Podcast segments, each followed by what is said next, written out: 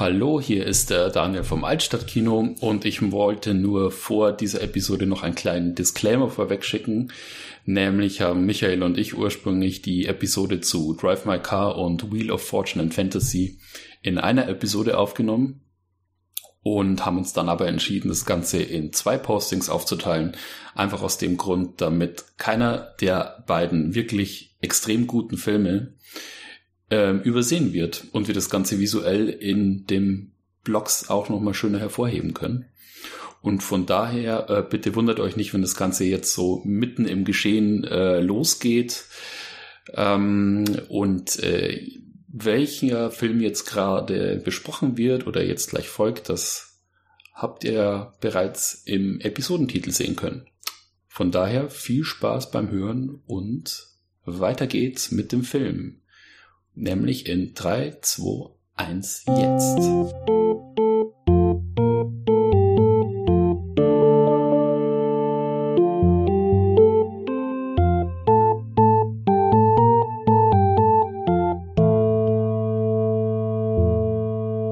So. So. Genau. Dann moderiere ich mal an.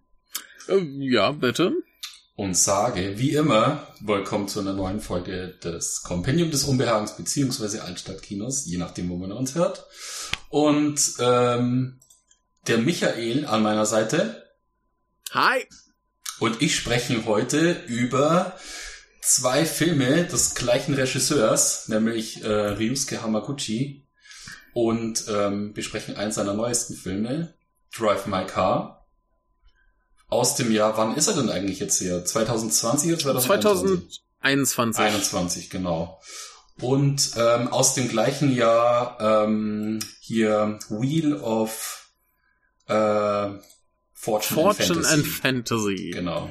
Und im Original heißt äh, letzter Gusento äh, Soso. Das ist äh, Zufall und Vorstellung. Ah ja, okay. Und äh, Drive My Car heißt äh, Drive My Car. Wen überrascht. ja. Und ähm, um es vorhin wegzunehmen, das sind zwei der Filme des Jahres. Sage ich jetzt mal so. Mhm. Und äh, wer da widerspricht, der äh, hat Unrecht. Und äh, Drive My Car scheint auch sehr gute Aussichten auf äh, sehr große Preise wie Oscars zu haben. Mhm.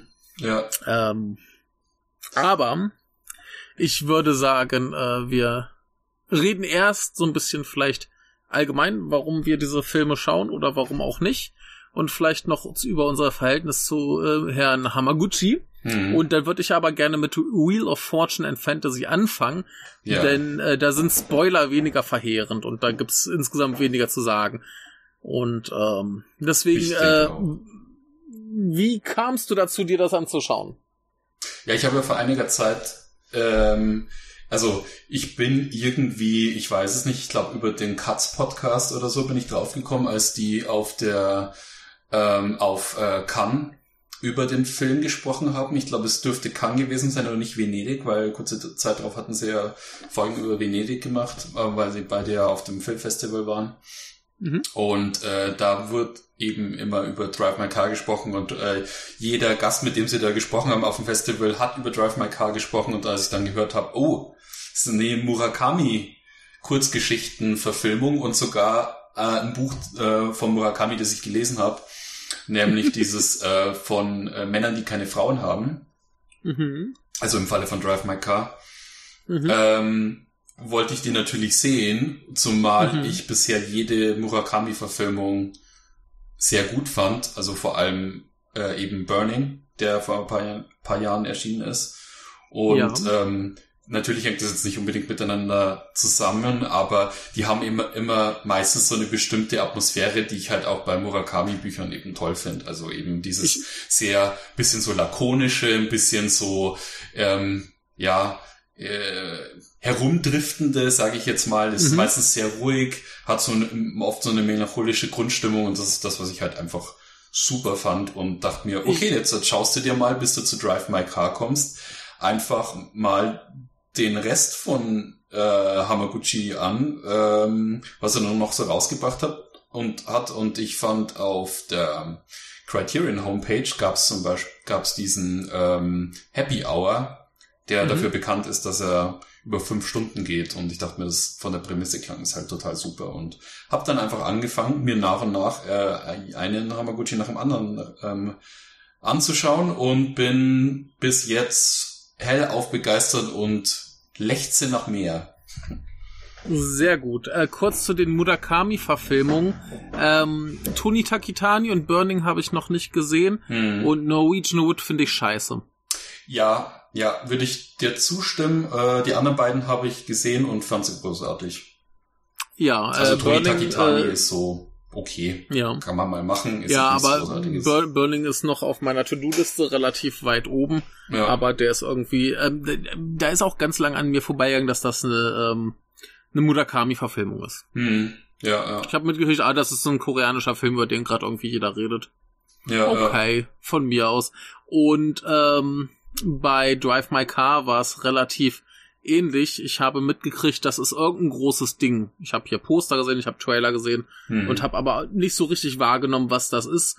Ich dachte mir, oh, sieht ganz spannend aus, du hast gerade Zeit, hast gerade das Geld, gehst mal ins Kino. Und dann irgendwie nach 40 Minuten kommen ja die Credits und dann steht da, ah, eine Murakami-Adaption. Und das war der Moment, wo ich es dann wusste. Ja, ja. ähm, der Regisseur an sich, der ist mir halt vorher aufgefallen, weil ganz, ganz viele Leute über seinen Film äh, Asako 1 und 2 geredet haben. Mhm. Äh, den ich auch immer noch nicht gesehen habe, ist auch, auch ganz weit oben auf meiner To-Do-Liste. Genau wie äh, Happy Hour, von dem ich mir auch neulich das Buch gekauft habe. Also da gibt's ein Buch zu mit allem möglichen Kram mhm. und dem kompletten Drehbuch drin. Okay. Äh, warum ja. nicht? Ähm, ja, und der hat ja noch so ein paar Sachen gemacht, die alle extrem gut sein sollen, die du aber nirgends kriegst, die du auch hier nicht kriegst. Also ähm, ich hoffe mal, wenn jetzt äh, Drive My Car so richtig abräumt und so Kram, dass dann zumindest ein paar von seinen Filmen nochmal irgendwie äh, veröffentlicht werden. Zumindest ja, mal in Japan. Ja, ich habe nur gesehen, viele von seinen Filmen, die eben noch höher gelistet waren, sind irgendwie Abschlussfilme von ihm, von der Filmschule oder so. Also da gibt's äh, mhm. Gab es, glaube ich, ein, zwei Titel, aber wie du schon meinst, an die kommt man halt wirklich nur schwer ran. Und ich habe jetzt wirklich versucht, ähm, mhm. so viel wie möglich irgendwie von ihm sehen zu können, aber bisher sind es nur die, ja, was sind es, vier Filme. Ja, also Happy Hour hat ja tatsächlich auch ein US-Release mit äh, genau. englischen Untertiteln und einem Schnickschnack. Da kommt man problemlos ran. Asako weiß ich gerade gar nicht wie der erschienen ist, aber der ist halt hier zumindest leicht verfügbar, das ist kein Problem. Ja. ja. Und ja, die anderen beiden. Ne, Drive My Car läuft gerade äh, im Kino, sowohl in Deutschland als auch ja. in Japan. Also in Japan läuft er immer noch. Ja. Und äh, ja, Wheel of Fortune Fantasy, der, der, der wird erscheinen, das ist kein Problem. Ich denke auch. Also zu Asako 1 und 2 kann ich nur sagen, extrem empfehlenswert. Das ist, glaube ich, sein leichtgängigster Film, den man am besten runterschauen mhm. kann. Der mhm. erinnert einen aber auf jeden Fall am Anfang, wenn man da ein bisschen abgeschreckt ist, an eine Manga-Verfilmung. Also es ist halt so eine mhm. typische Romance- äh, Story äh, mit leichteren Hürden, aber mindestens, äh, spätestens ab der Hälfte des Films kriegst du ganz schnell mit, dass das tatsächlich mehr ist als so eine normale Manga-Verfilmung. Also es ist keine Manga-Verfilmung, es fühlt sich halt nur so an, anstellen, wenn man mhm. da ein bisschen vorbelastet ist und sagt, ähm, auf sowas habe ich keine Lust. Und erst so ab der Hälfte merkst du, dass da viel, viel mehr passiert. Also da hast du ja eher das Gefühl, was wäre, wenn so eine Manga-Verfilmung quasi auf einmal so ein total psychologisches Fass aufmacht und du eben sehr viel über die Hauptfigur halt erfährst, was du jetzt an der Manga-Verfilmung niemals machen würdest, weil es da halt doch recht oberflächlich bleibt. Mhm. Also der war auch wirklich super und zu Recht hat der auch die ganzen Preise abgeräumt. Ja, und ein anderer Film, der äh, relativ äh, positiv aufgenommen wurde, wo er dran beteiligt war, der aber gern vergessen wird, ist A Wife of a Spy von Kiyoshi Kurosawa, ja, wo er das genau. Drehbuch geschrieben hat. Ja, ja. Genau. Auch ein sehr guter Film, kann ich äh, empfehlen. Der war ja, glaube ich, auch auf Mubi, wenn ich mich recht entsinne. Mhm, genau. Na, also äh, der müsste auch irgendwie ähm, schaubar sein. Auf Amazon, glaube ich, war er auch, aber das, glaube ich, war das auch kann mit dem Mubi verknüpft oder so. Kann sein, ja. auf jeden Fall. Ist es, ist es da nicht unmöglich, den zu schauen. Ähm, ja. Ich nehme an, der wird auch anderweitig nochmal irgendwie erscheinen. Aber äh, ja, auf jeden Fall ein Mensch, der gerade für viel äh, Wirbel gesorgt hat die letzten paar Jahre und wir gerade dieses Jahr mit diesen zwei Filmen äh, hier Wheel of Fortune Fantasy hat ja in Berlin anscheinend groß abgesahnt. Mhm. Wenn ich das richtig, äh, wenn ich mich da richtig erinnere. Und wie Drive My Car äh, hat erstmal den Vorteil, eine Murakami-Adaption zu sein. Das heißt, da ist dann sowieso schon mal jeder geil drauf. Ja, ja. Und dann eben noch dieser komische neue Wunderregisseur dran. Ne? Mhm. Aber äh, ja, wir zu Drive My Car würde ich sagen. Kommen wir später. Fangen wir mit Wheel of Fortune and Fantasy an. Einem äh, kleineren Film, der geht nur zwei Stunden und es sind quasi drei kürzere Episoden, Mhm. die völlig unzusammenhängend äh, voneinander geschehen, die aber irgendwie alle ums Thema Beziehungen und äh, Sexualität und so Späße gehen. Ja, mal genau. sagen. Und nicht ohne Humor, muss man sagen. Nicht also, ohne Humor. Da ist jetzt nicht wirklich so, dass man sagt, das sind jetzt tatsächlich irgendwie witzig geschriebene Szenen drin, die genau darauf aus sind, dass sie quasi witzig sind, aber eine gewisse Absicht ist schon da auf jeden Fall. Also ja, ja, ja. Aber sehr ähm, absurd, als dass es tatsächlich witzig ist, oft. ja, ja, und das ist aber alles extrem intensiv. Genau, genau.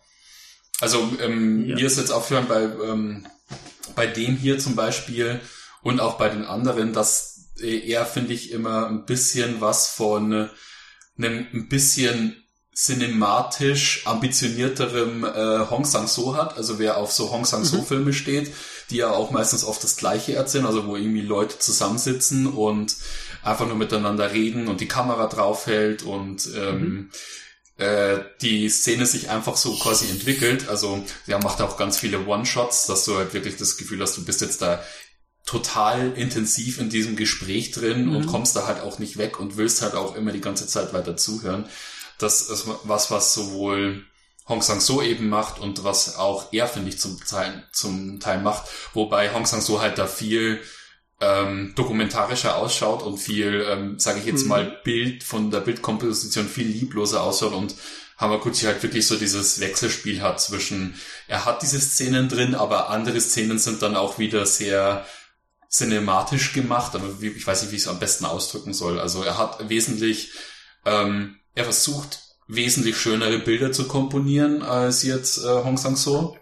Aber ähm, nur das vielleicht als Tipp, wenn man jetzt Hamaguchi noch nicht gesehen hat oder man uns jetzt hier zuhört und die auch noch keinen der Filme gesehen hat, dass man sich vielleicht, wenn man schon was von Hong Sang-so gesehen hat, ähm, dann kann man auf jeden Fall da mal reinschnuppern, weil der, das wird dann einem auf jeden Fall gefallen. Äh, ich glaube, der Hong war auch der, der so sagte, oh, ich schneide meinen Film in so anderthalb Tagen. Ja, Irgendwie sowas war das. Ähm, könnte ja, sein, ich weiß es nicht. glaube ich, sehr liebloser Filmemacher.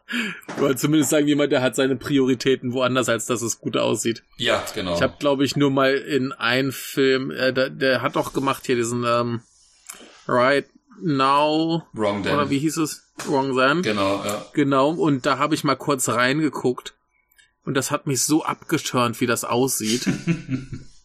ich habe den nie fertig geguckt, keine Ahnung. Das ist aber auch noch einer seiner besten Filme, muss man sagen. Also, ja, ja, ja, ich, ich weiß, der, der, ist wahrscheinlich auch wirklich gut, aber Ja. den Tag, wo ich da reingeguckt habe, hatte ich einfach so keinen Bock drauf, weil das einfach wirklich so, so, so, so lieblos aussah. So Kamera hingestellt, zwei Leute reden. Ja, ja. Ja, Schnitt, das- Kamera hingestellt, zwei Leute reden. Ja, das, die, die leben halt dann eher wirklich von den Gesprächen, die halt ziemlich Mhm. intensiv sind. Also, und vor allem über von der Charakterisierung. Und das ist halt auch, was äh, Hamaguchi extrem gut kann. Und, genau. ähm, Ähm, um da wieder den Bogen zu spannen. ja, also in diesem hier muss man auch wirklich sagen, die, die Gespräche, die sind alle, oder auch in, in Drive My Car, dann die Gespräche sind alle perfekt auf den Punkt geschrieben. Ja, ja. Auch perfekt genau. auf den Punkt gespielt. Ähm, Hier, hier sieht's ein bisschen schöner aus. Drive My Car sieht noch deutlich schöner aus als Wheel of Fortune and Fantasy, würde ich sagen. Mhm. Aber das macht schon allein die, die ganze, die, das ganze Ausmaß der Geschichte. Ja. Ne, das ist ja eine viel, viel größere Geschichte, die auch viel mehr Chancen bietet für schöne Bilder. Wie bei Wheel of Fortune Fantasy, du hast relativ kleine Gespräche in einem sehr kleinen Rahmen. Es sind immer zwei Figuren, die miteinander reden, im höchsten Fall mal drei, Mhm. aber eigentlich immer nur zwei Leute, die miteinander reden. Mhm. Ja, ja. Ne? Und ähm, es ist halt relativ schlicht relativ, teilweise auch das Schauspiel relativ komisch, aber äh, ich finde es sehr, sehr passend. Ja. Aber ich kann mir vorstellen, dass das manche einen erstmal verwirrt und abschreckt. aber ähm, ja, wollen wir einfach mal erzählen, worum es in der ersten Geschichte hier geht. Mhm. Genau, also die erste Episode heißt ja hier Magic or Something Less Assuring. Mhm. Ähm, und ja, das ist eigentlich so eine typische, ja, was heißt typisches, ein kleines Beziehungsdrama. Also äh, es geht eigentlich um äh, hier, ähm, wie heißt sie, äh, Mikey, Maike? Die, Meko. Memeko. Meko heißt er, genau. Und ähm, sie sind, ist halt gerade im, äh, sie kommt gerade von so einem Fotoshooting und spricht halt mit ihrer, mit einer Freundin von ihr im Taxi darüber, die sich halt scheinbar eine Zeit lang nicht mehr gesehen haben. Ja, hey, was, was treibst du so und so? Und dann erzählt sie halt von irgendeinem unglaublich tollen Date also ihre Freundin. Mhm. Ähm, und das war wie Magie und wie Liebe auf den ersten Blick und ähm, sie ist aber sich noch ein bisschen unsicher und nach und nach kriegt halt Mako immer mehr raus, dass die äh, dass den Kerl, um den es geht, quasi ihr Ex-Freund ist, sie verheimlicht es mhm. aber gegenüber ihr und ja, ähm, ist dann auch schon relativ eifersüchtig und versucht ihn dann gleich zu konfrontieren. Und dann kriegen wir eben relativ schnell mit, wieso die Beziehung zwischen ihr und dem besagten Typ ist. ja. Genau, und ähm, bei dieser Episode, ich, ich finde dieses Gespräch im Taxi zwischen den beiden Frauen, finde ich sensationell ja, gut. Ja, ja. Na, also wie, wie die andere, sie heißt äh, äh, Zugumi, war es, glaube ich. Ja, Gummi sagt sie, glaube ich, immer nur ja. Äh, nee, zu. Zu, sagt sie. Ach so, okay. Oh, nee, nee, nee, warte mal, nee. Sie sagt Gummi und die, äh, die andere, die hat von so einem Barkeeper den Spitznamen zu bekommen. Hm. So wurde sie dann in ihrem Date angeredet. Hm. Ähm, übrigens gespielt wird äh, zu von, den Namen werde ich jetzt äh, verunstalten, äh, Hyunri, die unter anderem eben auch in Wife of a Spy oder Bride for Whip van Winkle mitgespielt hat. Hm. Und das andere ist Kotone Furukawa, die ich hier wahnsinnig gut finde, ja, die äh, äh, in einem Film namens Over the Town mitgespielt hat, wo ich dir gerade vor, vor der Folge gezeigt habe, dass ich den neulich gekauft habe. Hm. Und, und, in äh, äh Kamata Prelude äh, hat sie auch noch mitgespielt. Da war sie in ach, einer ja, von, diesen, ja, ja, äh, von, der, von den Episoden. Da war sie, glaube ich, die, genau. süßes, die süße Freundin äh, in der ersten Episode, die von einem der Charaktere. Ja, ja, ja. Wo sie doch ja, in diesem ja. Imbiss sind und sich treffen, genau. Das war genau, sie, genau. Das relativ kurzen Auftritt. Ja, und genau. ähm, der Herr in der Reihe heißt Ayumu Nakajima. Man hat ihn jetzt vielleicht gesehen in Asakusa Kid, diesem Takeshi Kitano-Film, mhm. der äh, gerade auf Netflix anlief. Genau, und ähm, ja, dieses, dieses Gespräch in dem Auto finde ich sensationell gut. Ja. Also wie sie da auch im Detail beschreibt, wie das Date ablief, dass sie ja irgendwie 15 Stunden geredet haben, weil sie ersten Meeting ja, hatten ja, ja. und dann einfach weiter geredet haben und wie es dann irgendwann eben auf das Sexuelle geht, so von wegen, sie hätte sich vorstellen können, beim ersten Date mit dem Typen zu schlafen, weil er so wundervoll ist und sie einfach so eine gute Chemie hatten. Ja. Und ähm, und das er, er hat ihr wie Magie war. Genau, es war wie Magie, ja.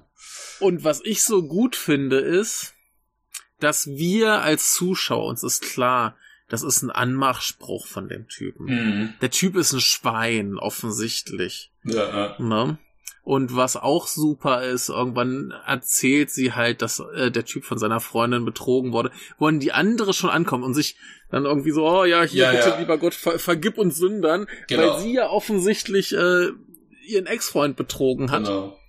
Und da puzzelt sich das bei dir als Zuschauer schon im Kopf zusammen. Okay, ja. da ist irgendwas schief gelaufen ja. und die Tsugumi, die steigt halt irgendwann aus nach dieser ganzen Geschichte. Die andere fährt dann eben zurück zu dem Typen. Das Lustige und konfrontiert ist, ihnen. Hm? Das Lustige ist, ähm, ich habe jetzt Drive My Car und ähm, hier Wheel of Fortune Fantasy recht äh, dicht hintereinander gesehen und ähm, es ist lustig, wie stark sich die Gespräche teilweise ähneln in der ja. Art, was passiert. Und zwar hast du nämlich auch bei Drive My Car, da kommen wir dann später noch dazu, ähm, aber jetzt hier in Wheel of Fortune in der ersten Episode zum Beispiel, ähm, hast du ganz viel, wo du merkst, da sind so ganz viel unausgesprochene Sachen, die zwischen den beiden Figuren passieren. Also mhm. du hast quasi einen Wortwechsel, aber du merkst als Zuschauer, da liegt ganz viel in der Luft, das quasi mhm. nur von einem der jeweils anderen Person so angedeutet wird, um so ein bisschen auf Tuchfühlung zu gehen bei der anderen Person und ganz viel bleibt unausgesprochen. Und ich finde es auch ganz ja. toll. Ich habe nämlich Wheel of Fortune ja jetzt das zweite Mal gesehen. Und wenn mhm. du schon weißt, was passiert, hat da haben die Szenen auch nochmal eine ganz tolle Wirkung, dadurch, ja. dass du schon, dass du dir eben sicher bist, ähm, was passiert und äh, kannst dann schon diese ganzen Nuancen rauslesen, die passieren zwischen den Figuren, so ähnlich wie ja eine Folge Columbo zum Beispiel funktioniert. Also da wurde ja auch immer, da wurde ja auch quasi eine Info quasi schon vorweggeschickt wird und du dann dadurch, dass die Personen miteinander sprechen, aber sich beide immer Informationen gezielt verheimlichen, du als mhm. Zuschauer quasi so eine Art äh, dritte Person bist, die sich dann unausgesprochene Wörter im Kopf schon denkt. Und äh, das was, hattest du, ja. Was, was, was aber hier das Brillante für mich ist, ist, dass wir im Kopf den Punkt haben, so von wegen, der Typ ist ein Schwein, mhm. der belügt die, der, der hat nichts mit Magie im Herzen, da, der fühlt nichts. Und das wird ja bestätigt. Ja, ja. Und dann wechselt das Gespräch aber dahingehend, dass er ja die arme Sau ist, die betrogen wurde und sie eigentlich die Böse war. Mhm. Was dann aber wieder dahin wechselt, dass sie eigentlich auch gar nicht ihm wehtun wollte und dass sie aber auch verletzt wurde. Und dass wir am Ende dastehen und irgendwie alle scheiße waren, bis auf die, die jetzt halt diesen Typen datet. Ja.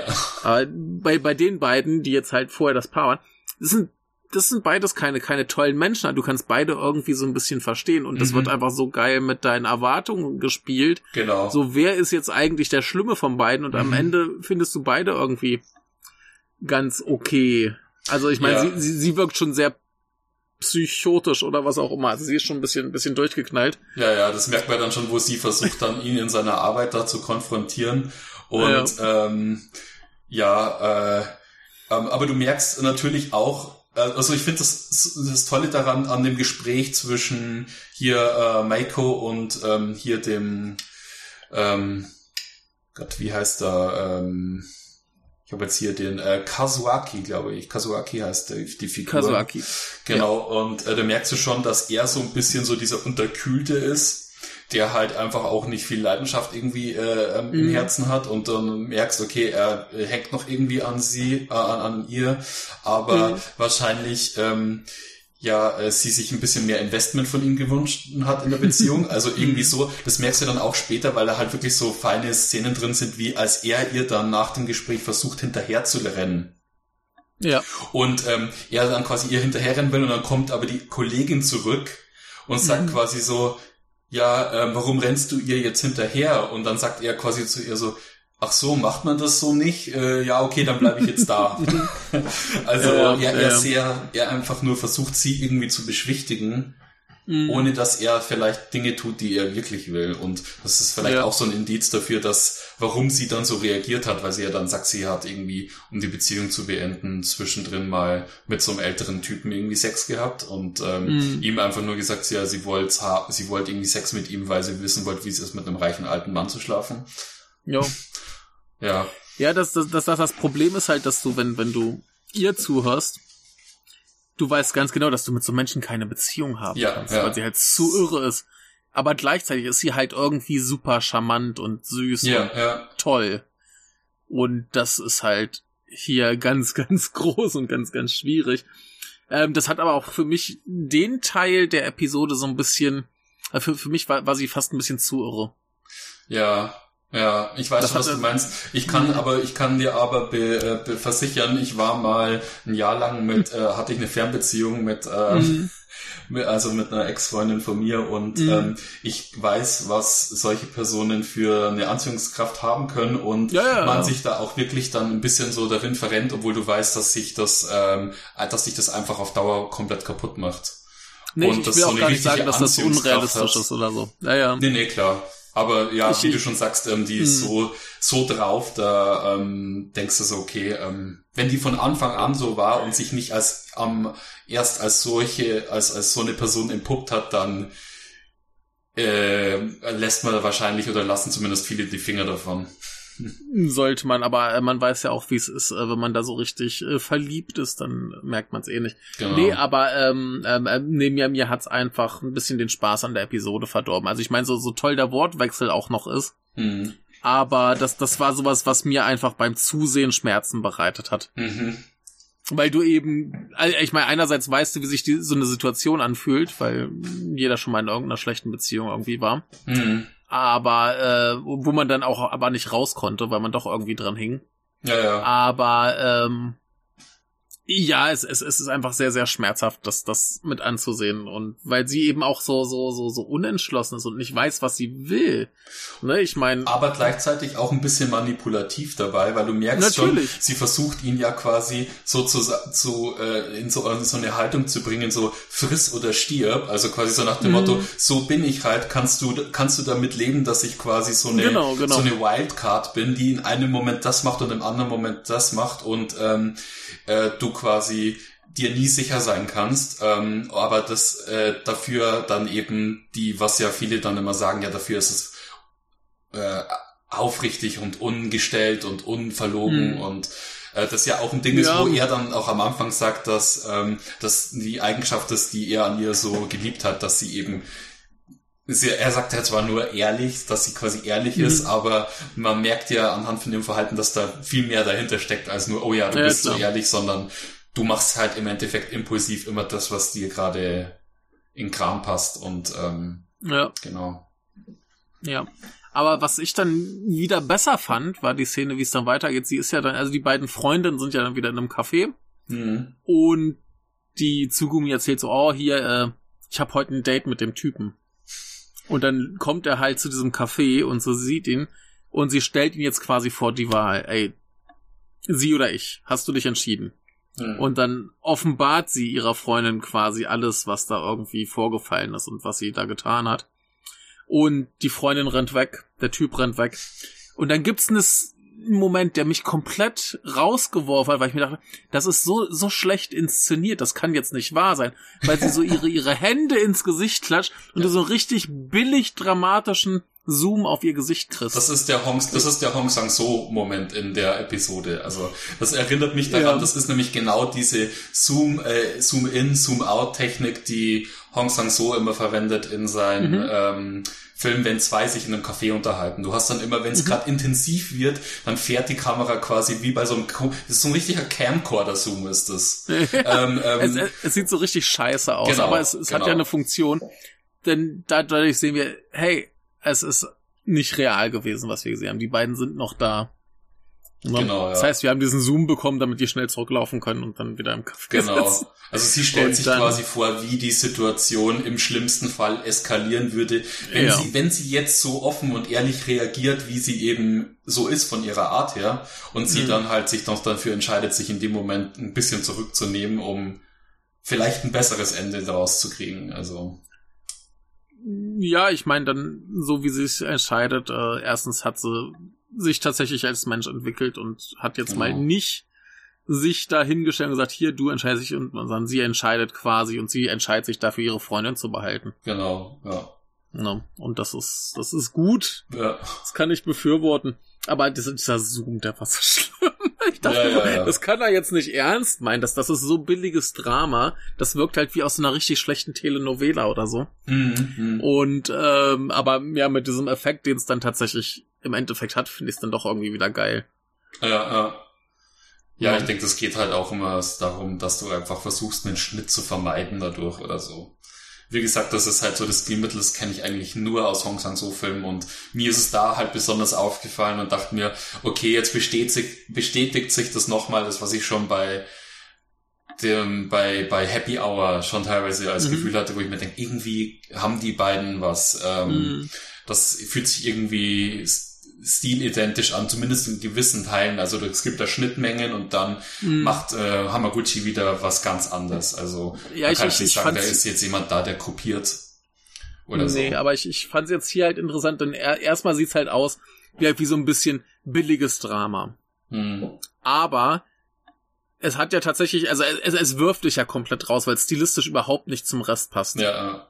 Ne, der Rest ist so nicht inszeniert und es, es ist ein kompletter Bruch, was ja dann aber wieder passt, weil es eben ein Bruch mit ihrer Vorstellung zur Realität ist. Genau, genau. Und insofern finde ich es dann extrem angebracht. ja, ja.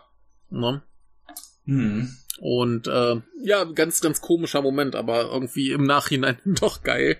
Ja. Aber ja, wirkt, ähm, bei dieser Voll äh, Episode finde ich, finde ich halt so dieses Mittelteil ein bisschen anstrengend zuzuschauen. Weil es Ja. einfach sehr schlimm und schmerzhaft ist. Nicht, dass es schlecht ist, aber Was ja. auch so ein bisschen, was dann auch so ein bisschen willkürlich ist, ist, äh, ich habe ich hab gestern ähm, Wheel of Fortune Fantasy dann nochmal zusammen mit meiner Frau geschaut und die Mhm. meinte dann halt auch so, warum wir, warum spielen die, spielen die da jetzt eigentlich Kinderszenen? Ähm, also dieses Stück, das klassische, was ja immer so als Übergangsstück äh, Stück kommt. mhm. Und das ist auch so ein Ding, was, ähm, was irgendwie äh, Hong Sang-soo auch immer verwendet, also diese klassischen Stücke, aber das ist ja auch so ein Mhm. Ding, was bei ganz vielen japanischen Regisseuren einfach passiert, die immer diese Shion willkürlichen Shion Sono, genau, ich wollte es gerade sagen. Und dann habe ich gesagt, so denkt dir nichts, das ist einfach wahrscheinlich willkürlich und weiß, weiß auch so ein bisschen so diesen, ja, so, so, so, so, so ist es halt. So, es hat immer so diesen ein bisschen tragischen Charakter und ein bisschen, ähm, ja, so ein bisschen verspielten Charakter, dass man halt sagt, so, ja, okay, so ist das Leben und weiter geht's. Ja, also ich meine, Genau. zu, zum, zur, zur Verwendung von so klassischer Musik in Filmen. Erstens muss man sagen, dass in Japan klassische Musik viel, viel populärer ist als bei uns. Mhm, ja. Das heißt, das hat, hat generell einen viel höheren Stellenwert und meine Schüler sind immer ganz, ganz erschüttert, wenn ich sage, dass sich in Deutschland keine Sau für Klassik interessiert. Ja, dabei gibt's ja viele, ähm, äh, viele Austauschstudenten, die ja extra nach Deutschland kommen, um Ja, da ähm, klassische Musik zu lernen Ja. an Schulen. Also in Ja. Schulen sieht's dann wieder anders aus, aber in der Bevölkerung Natürlich, an sich, ja, das stimmt schon. Ja, wie, wie, wie viel, wie viele Leute unter, unter, sagen wir Mitte 40, die jetzt irgendwie, so, die jetzt Klass Klassik hören? Kennst du nicht viele, Nee, nee. ne? Und hier ist das noch relativ normal, also, Hm. ähm, ja, und äh, das andere, was ich irgendwie immer so spekuliere, ist, das ist bestimmt einfach billig. Vermutlich, ja. Ne, da gibt's bestimmt irgendwie so ein, so ein Archiv, wo du als Filmproduzent drauf zugreifen kannst. Nimmst ein paar Klassikstücke, die dir gefallen, packst die in deinen Film. Ja, du kommst ja. relativ kostengünstig bei weg. Ja, ja, Ja. denke ich auch. Haben bestimmt irgendwie die Studios ein Abo drauf oder so. ne, wie so, wie so äh, Sound, äh, so Stock-Sounds. Hast halt so, ein, so eine Bibliothek mit Stock-Klassikmusik. Ja, vor allem hast du wahrscheinlich äh, den, es ist, ja oft dann auch noch rechtefrei. Genau. Genau. Ne, und äh, wo wir aber gerade dabei sind, ich habe neulich den, den König des äh, Best of Classic im Film persönlich getroffen. Äh, Shion Sono. Oh, okay. Ich habe neulich noch äh, den, den Red Post on Asher Street im Kino gesehen und Mhm. äh, erst äh, vor der Vorführung ist er direkt an mir vorbei geschlurft und musste irgendwie noch schnell rauchen oder so. Und dann hat er, ich, ich glaube, er war stinkbesoffen wieder. okay. Er hat da eine kleine Einführung zum Film, er hat nur Blödsinn geredet. Also entweder ist er ein sehr lustiger Typ oder er war stinkbesoffen Okay. oder beides. Ja, hast, hast, hast du ihn erkannt an seinem ikonischen Hut? Ja, das auch, ja. auf? Okay. Ja, natürlich, natürlich. Mhm. Ja, äh, war ein Erlebnis. Aber gut, ähm, kommen wir mal zur zweiten Episode. Ist, glaube ich, meine liebste. Hast du gerade den Titelgriff bereit? Ähm, ja, ich habe es mir, glaube ich, aufgeschrieben. Ähm, Door Wide Open. Ach ja, sie, genau. Und Ja. der Name ist Programm. Mhm. Weil, Da ist eine offene Tür. Genau, da ist eine offene Tür. Und ähm, das Lustige fand ich ja gleich, ähm, also ja, um was geht's? Es geht im Endeffekt um einen ähm, Autoren, der an, äh, was ist das eigentlich, eine, eine, eine, eine, Uni, eine, Eine Uni. eine Uni, wo sie quasi, ja, ähm, ja, Sch Schreibkurse anbieten halt, wie man halt auch Ja, er, er unterrichtet, glaube ich, vor allem Französisch. Ah ja, genau, okay. Also die, die an, die, die, die Frau sagt zumindest, dass sie bei ihm einen Französischkurs belegt hat. Mhm. Okay. Genau, stimmt, das kam, so kam es vor.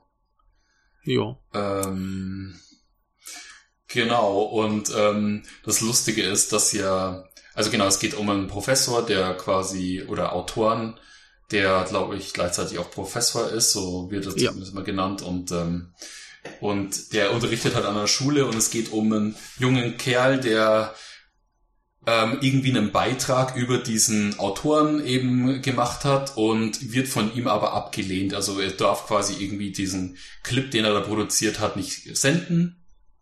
Mhm. Und ähm, dann merkst du halt, wie dieser der junge Kerl eben nach Hause geht und äh, da vor seiner, ähm, ja, es ist nicht wirklich seine Freundin, es ist seine Liebschaft, die ja aber gleichzeitig äh, verheiratet ist und ein Kind hat, da so ein bisschen rumjammert, ähm, dass äh, er sich jetzt eben an diesem Autoren oder Professor rächen möchte und ob sie ihn mal nicht äh, verführen kann, das Ganze auf Tape aufnehmen kann, um damit quasi seine Karriere zu zerstören.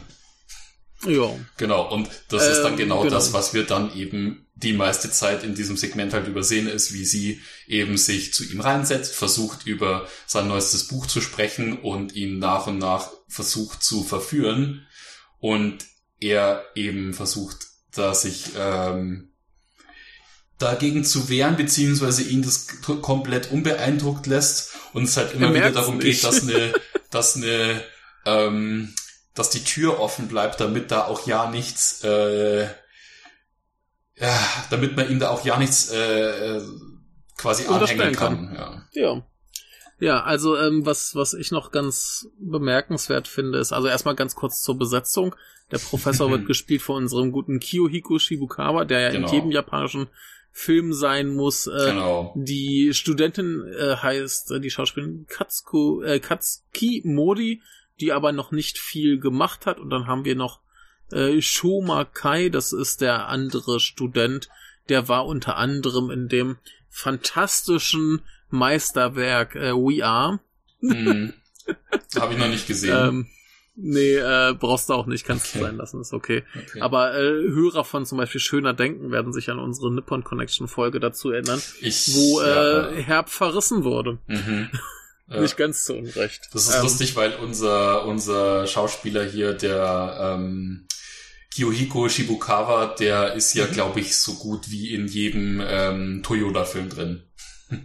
er ist sowieso in jedem Film ja, drin, aber ja. ich glaube, ähm, also ich der glaub, ist auch in den Toyota ganzen kurzen, hatte, äh, kürzeren Toyota-Filmen, die er jetzt letztens rausgebracht hat, mit diesem äh, Go Seppuku Yourself und so weiter und ähm, hier äh, Wolf's Calling ähm, ist ja. er auch mit drin. Ähm, er hatte sein, sein Debüt auch in Pornostar. Ja, ja, ja. Übrigens, der dritte Film, in dem er mitgespielt hat, war äh, Wasabi mit Jean Renault. Ah ja, genau, das hatte ich jetzt auch irgendwo gelesen. ja, genau. Aber ähm, was ich ganz interessant finde bei dieser Episode ist erstmal dieses Verhältnis zwischen den zwei Studenten. Denn du meintest ja schon, das ist ja eher so eine, so eine Bumsbeziehung. Mhm. Und sie ist ja quasi von allem ausgeschlossen. Ja, ja. Ne, sie ist ein bisschen älter, sie ist schon verheiratet ähm, und sie wird irgendwie von den ganzen anderen Studenten und Studentinnen ausgeschlossen. Sie gehört nirgends dazu und er ist halt so dieser einzige Typ auf dem Campus, der so mit ihr was zu tun haben will und sie jammert halt so ein bisschen so, dass sie auch was von dem von dem Campusleben haben will und so weiter und sie kriegt's halt nicht und das bleibt ihr alles verwehrt. Genau. Und ähm, das ist halt auch so ein bisschen so sein, sein Druckpunkt. Äh, ab, abgesehen davon ist sie so ein bisschen sexbesessen. Aber äh, ja, wo er dann wir halt dachten uns auch so, wie kann es sein, dass sie es nötig hat, unbedingt mit dem, mit diesem Kerl zusammen zu sein, der wirklich so ein absoluter Schluffi ist. Ja, ist halt ein Arschloch. Ja, also das ist so ein richtiges Arschloch. Mhm. Ähm, aber ja, sein, sein Punkt Druck zu machen ist halt so, ey, wenn du das, wenn du mir jetzt nicht hilfst und diesen Typen verführst, dann ähm, will ich halt auch keinen Sex mehr mit genau. dir. Ja, ja. Und dann will ich auch überhaupt nichts mehr mit dir zu tun haben. Mhm. Ne? Also ist so, so, äh, ja, du machst das jetzt für mich oder ich lass dich auch noch alleine.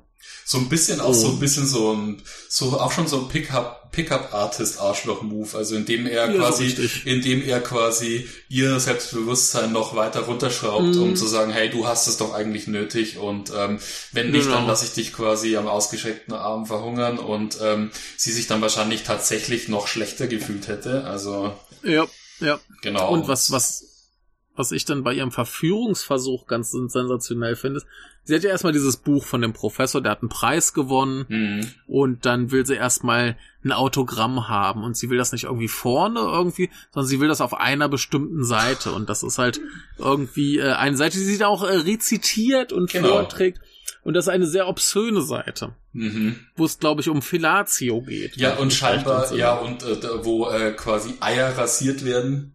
Genau, und, genau. ähm, Äh, es lustig war, dass, also was ich super fand, deswegen meinte ich ja vom Anfang, dass da so viel einfach Comedy auch in den Episoden Mhm. drin ist. So, das sind nicht so Sachen, dass Leute irgendwie mit Wortwitzen umherschmeißen oder so, sondern es sind einfach die Szenen, die so absurd witzig machen. Und eine davon ist auch in der Episode drin, wo sie sich dann quasi ähm, wo sie dann eben langsam die Tür zumacht, die er immer offen Mhm. lässt. Es gibt ja. Ja. in der ersten Szene von der Episode, kriegen wir ja mit, dass irgendjemand äh, reinkommt, als er versucht, ähm, also als er quasi den Beitrag von dem Kerl äh, ablehnt, Mhm. der sich ja dann an ihm rächen möchte, ähm, sitzt er ja so bitterlich auf dem Boden und äh, jammert quasi rum, ach bitte geben Sie mir noch eine Chance, ich muss diesen, die, ich will unbedingt diesen Beitrag bringen und er sagt halt, also der Professor sagt halt, nee, auf keinen Fall. Und dann kommt ja Mhm. einer von den Kollegen irgendwie rein und sagt so, hey, was passiert hier? Sieht irgendwie nach Belästigung aus.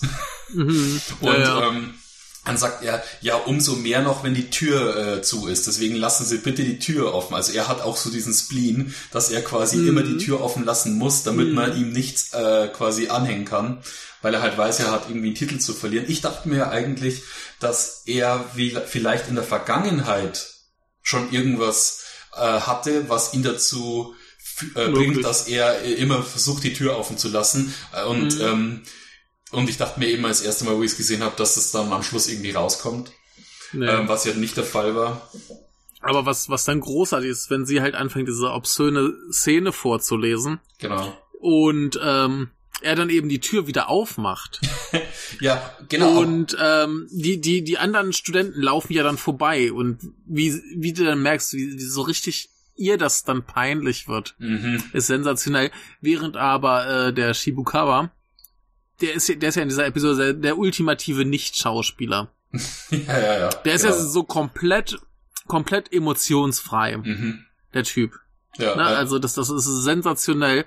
Der sitzt da und hört sich das an. Ja. Und der wirkt so ein bisschen peinlich berührt, aber irgendwie so, so keine richtige Regung. ja, du merkst, ist du, sensationell du merkst lustig. sein, sein Blick ist einfach so, oh Gott, was soll das jetzt bitte schon? Also er ist eigentlich total Ja. genervt, ein bisschen, also nicht total genervt, aber einfach super irritiert und denkt sich, äh, warum hocke ich jetzt hier, warum mache ich das jetzt hier gerade? Und das Tolle ist, wie der ähm, Film dann auch so mit der Erwartungshaltung ein bisschen spielt. Und zwar, Mhm. als sie nämlich dann anfängt, die Tür langsam zu schließen, während sie, da, während sie halt da diesen super anzüglichen Text äh, abliest, ähm, Mhm.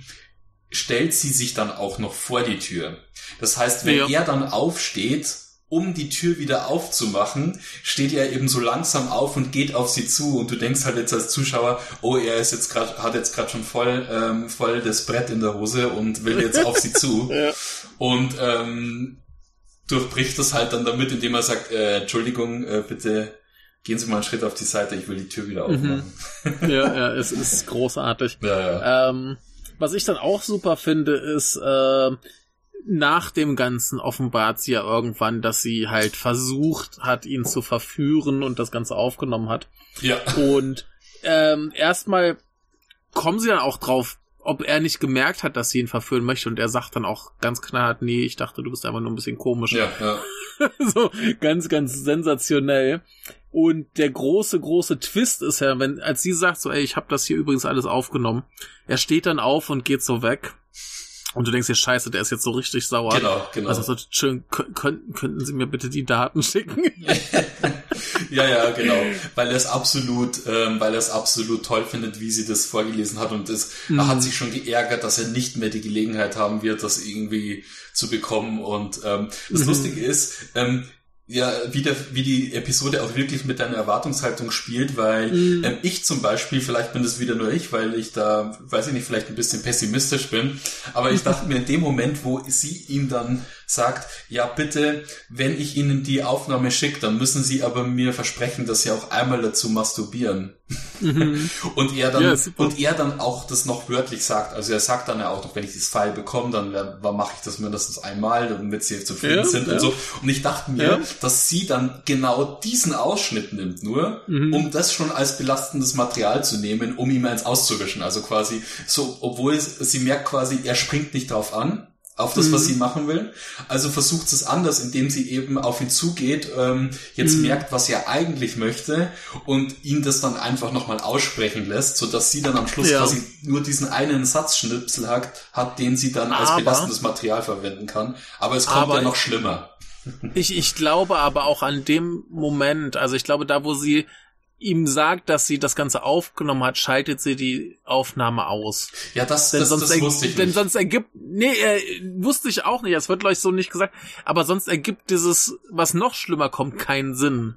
Ja, ja, ja. Denn, ähm, um das mal vorwegzunehmen, ähm, sie will ihm ja dann diese Aufnahme schicken und er heißt halt äh, Segawa und in dem Moment, wo sie es abschicken will, kommen Mann und Kind nach Hause ja, und ja. sie erzählt irgendwas über den Lieferdienst Sagawa, weshalb sie sich dann im Namen vertippt und halt das an Sagawa ja, schickt, was ein anderer Professor ist, und dann entsteht das, der große Skandal.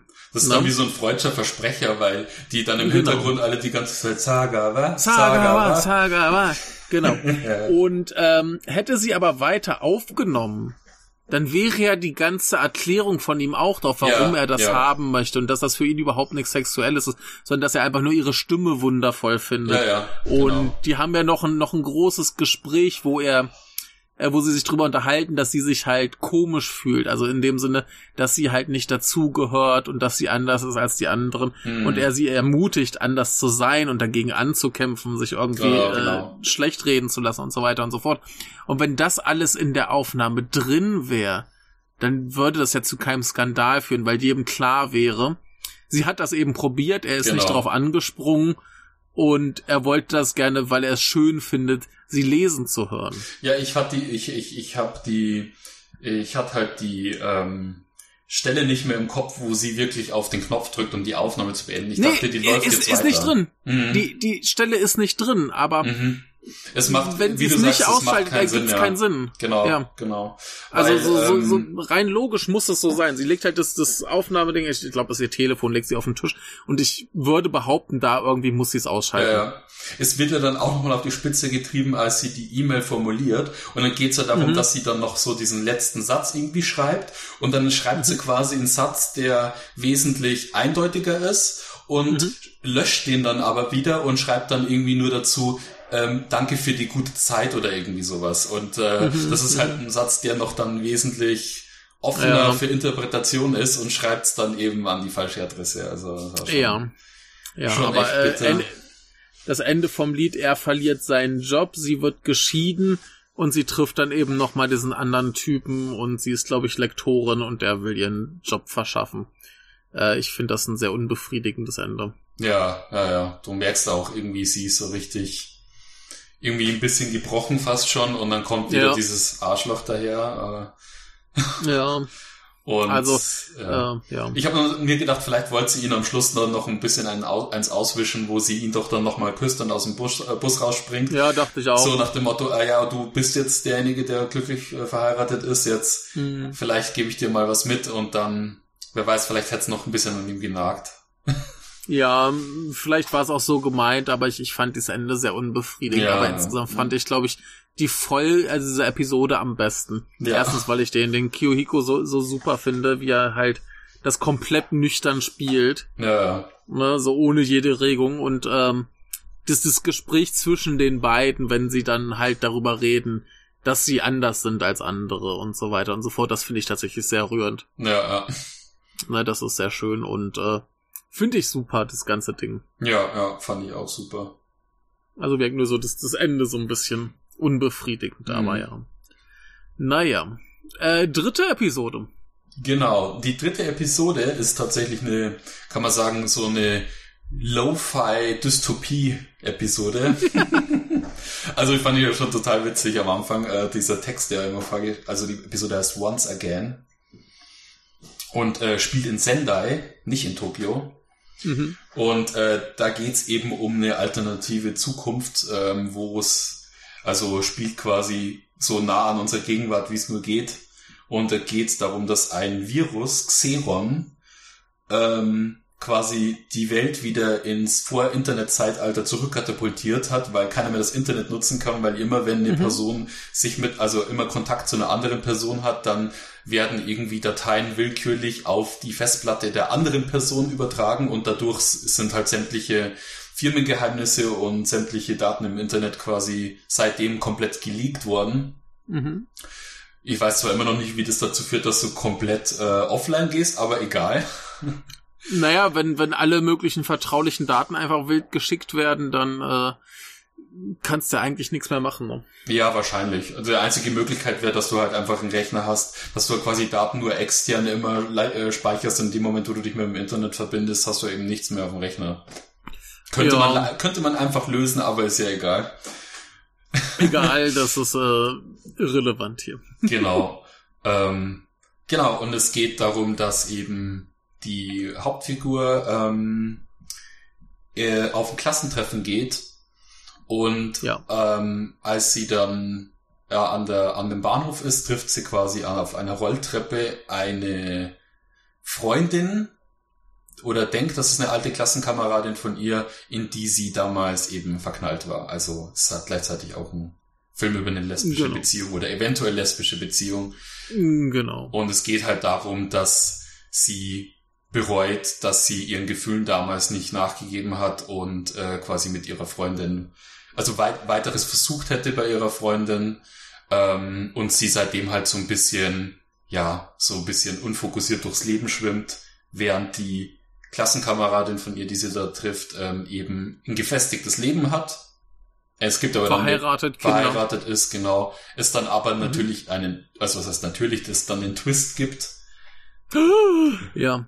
Aber ganz kurz ja. äh, dazu, dass, dass die eine rumschwimmt. Dazu kommt ja auch noch, dass sie, glaube ich, irgendwie äh, Programmiererin oder so ist. Genau. Und deswegen jetzt quasi auch arbeitslos ist. Genau, von den lustigen Hinweis, dass sie gesagt ja. hat, sie kriegt extra mehr Sozialhilfe dafür, dass sie eben aus einem IT-Beruf kommt, weil es halt, genau. ja, so wie du halt sagen kannst, in der Corona-Pandemie gibt es dann eben Berufe, die kriegen da mehr finanzielle Unterstützung oder schön wär's zumindest. Ja. Weil sie nicht ähm, mehr und können. kurz mal zu den Darstellerinnen. Ähm, die Programmiererin, die Figur heißt Moka und die mhm. Schauspielerin heißt Fusako Urabe, die unter anderem eben auch in dem Asako drin war und in äh, Shion Sonos Land of Hope. Ja, das Lustige ist, ähm, du hast ja Asako noch nicht gesehen. Nee. Ähm, weißt du, wie, ähm, weißt du, wie äh, lang sie davor kommt in Asako? Wahrscheinlich ganz kurz. Vier Sekunden. Cool. Und zwar ähm, ist sie da einfach nur eine Passantin, die am Boden sitzt und mhm. irgendwie eine, also wirkt halt wie eine Büroangestellte und mhm. die sitzt einfach weinend am Boden und die Hauptfigur geht zu ihr hin und fragt, ob alles in Ordnung ist und sie sagt so, mhm. ja, passt, ist alles in Ordnung und cool. er, er geht weiter. er geht weiter. Ja.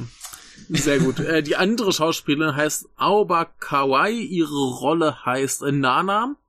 Und äh, die kennt man vielleicht aus Wilderness oder Kabukicho Love Hotel oder dem intellektuellen Meisterwerk Meatball Machine. Okay. ja, äh, Meatball Machine ist dir ein Begriff? Nee. Nee, das ist so ein, ein so ein bisschen wie Tokyo Gore Police und so Kram. Ach, okay. Einer von diesen, diesen trashigen Splatter-Filmen. Da hat sie anscheinend sogar, sogar eine der Hauptrollen gespielt. Äh, Moment. Der ist von Yuda Yamaguchi das müsste, ja, ähm, nee, der hat unter anderem gemacht äh, Yakuza Weapon, der ganz fantastisch ist. Ah, ja. Da sind zwei, zwei Regisseure dran. Ähm, nee, das sind andere, aber ja. Äh, ist aber so eine Liga mit dem Kram, ja, glaube ich. Ja, ja. Ich habe den auch noch nicht gesehen, aber halt so, so Splatter-komisches Zeug. Ähm, aber ja, glaub, hier, äh, ja. Ich glaube, da ist das, das Absurdeste, das Absurdeste, was ich da gesehen habe, ist, glaube ich, dieses Sukeban Deka oder wie der heißt. Äh, okay. Das ist halt ähm, vom gleichen Regisseur wie Tokyo Gore Police oder Robo Geisha. Mhm. Ja. Okay. ja, aber genau, hier äh, äh, ganz anderes als Robo Geisha oder so. Ähm, genau. Aber die treffen sich, sie reden. Ähm, das ein, die einer glaubt äh, zumindest, das wäre ihre äh, damalige Highschool-Liebschaft und dann kommt der große Twist, die ist es gar nicht. Sie genau. haben sich beide geirrt.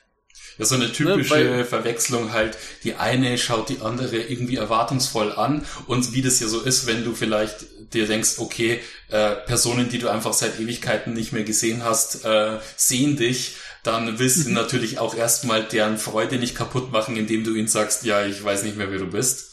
Also hat sie ja. eben versucht, einfach mitzuspielen und da dachte sich halt, wenn naja, sie nur lang genug mit ihr spricht, dann wird sie schon drauf kommen.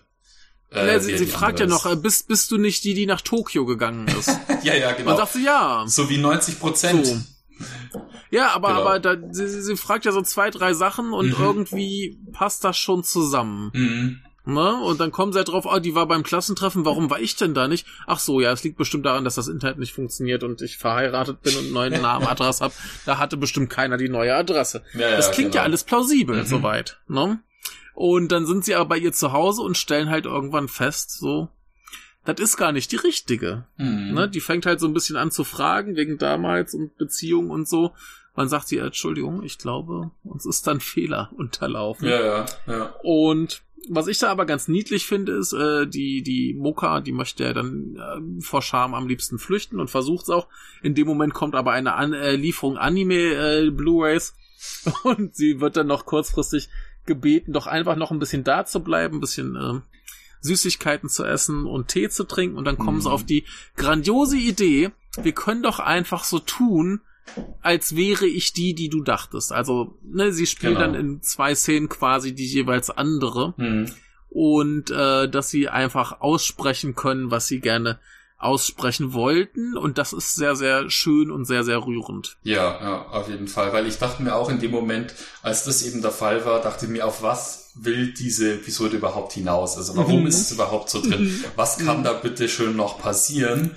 Und ähm, das Tolle ist, dass du halt eben durch beide Stories, also in dem einen Fall, sie ist quasi tendenziell lesbisch und ähm, war halt in ihre alte Freundin da verliebt und äh, hat es eben nie äußern können oder es kam halt nie dazu.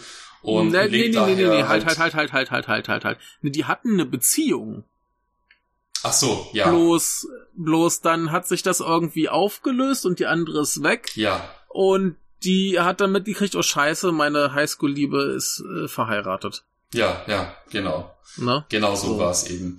Aber das Und Lustige ist, die andere, die ja jetzt einfach komplett da überhaupt keinen Bezug dazu hat, weil sie ja die falsche mhm. Person ist, dann fragst du dich, ja, wa was wird mit dieser Figur passieren? Also mhm. warum ist die Figur da drin und was kann mhm. dazu führen, also was für eine Funktion hat die? Und dann merkst du eben, äh, als sie dann nochmal zurückgehen ähm, zur Station und dann dieses Reenacten, wo mhm. sie quasi diese ähm, nee, die, die andere Freundin spielt, also die Lesbe quasi, die mhm. andere Freundin von ihr spielt, ja. dass sie dann auf einmal ganz viel durch diese Freiheit, die sie hat, weil sie es ja nur nachspielen, ganz viel von mhm. sich erzählen kann. Sie hat ja davor schon, also die, die, quasi die Verheiratete, die da geht, die mhm. hat ja davor auch schon eine Szene, wo sie sagt, sie hat immer das Gefühl, jedes Mal, wenn sie äh, jammert oder wenn sie quasi unglücklich wirkt, dass sie gescholten wird von ihrer kompletten Umgebung. Mhm. Also dass sie ja. quasi einfach funktionieren muss. Und du kriegst halt mit, wie beide so ein unerfülltes Leben haben und das, obwohl die andere aber eigentlich so wirkt, als hätte sie alles. Also als wäre sie quasi, oh ja, sie hat hier, ist verheiratet, hat Kinder und so weiter.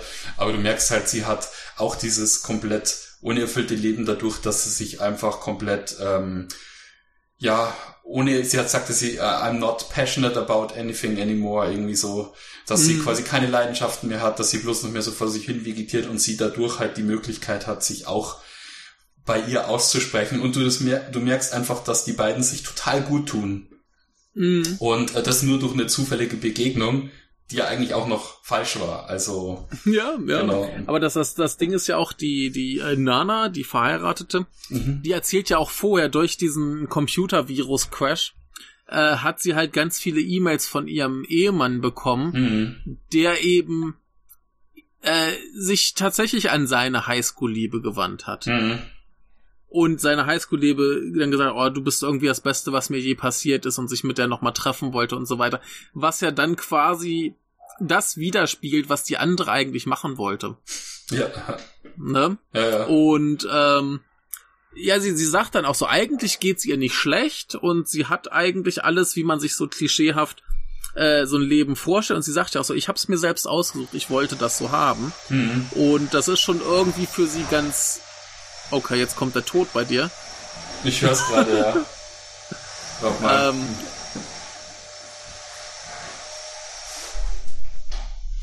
so ist besser.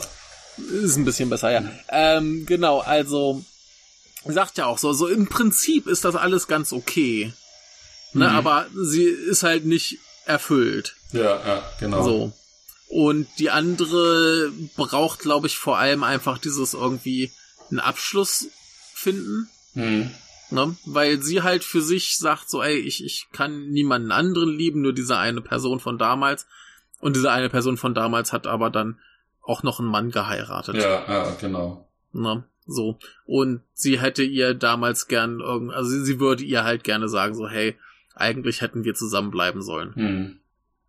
Ne? Und ähm, sie braucht halt nur irgendwie diesen Abschluss. Ja. Sie muss das sagen. Ne? Und das zu sagen ist dann erstmal schon mal gut für sie und sie, sie kann irgendwie in ihrem Leben weitermachen. Ja, ja.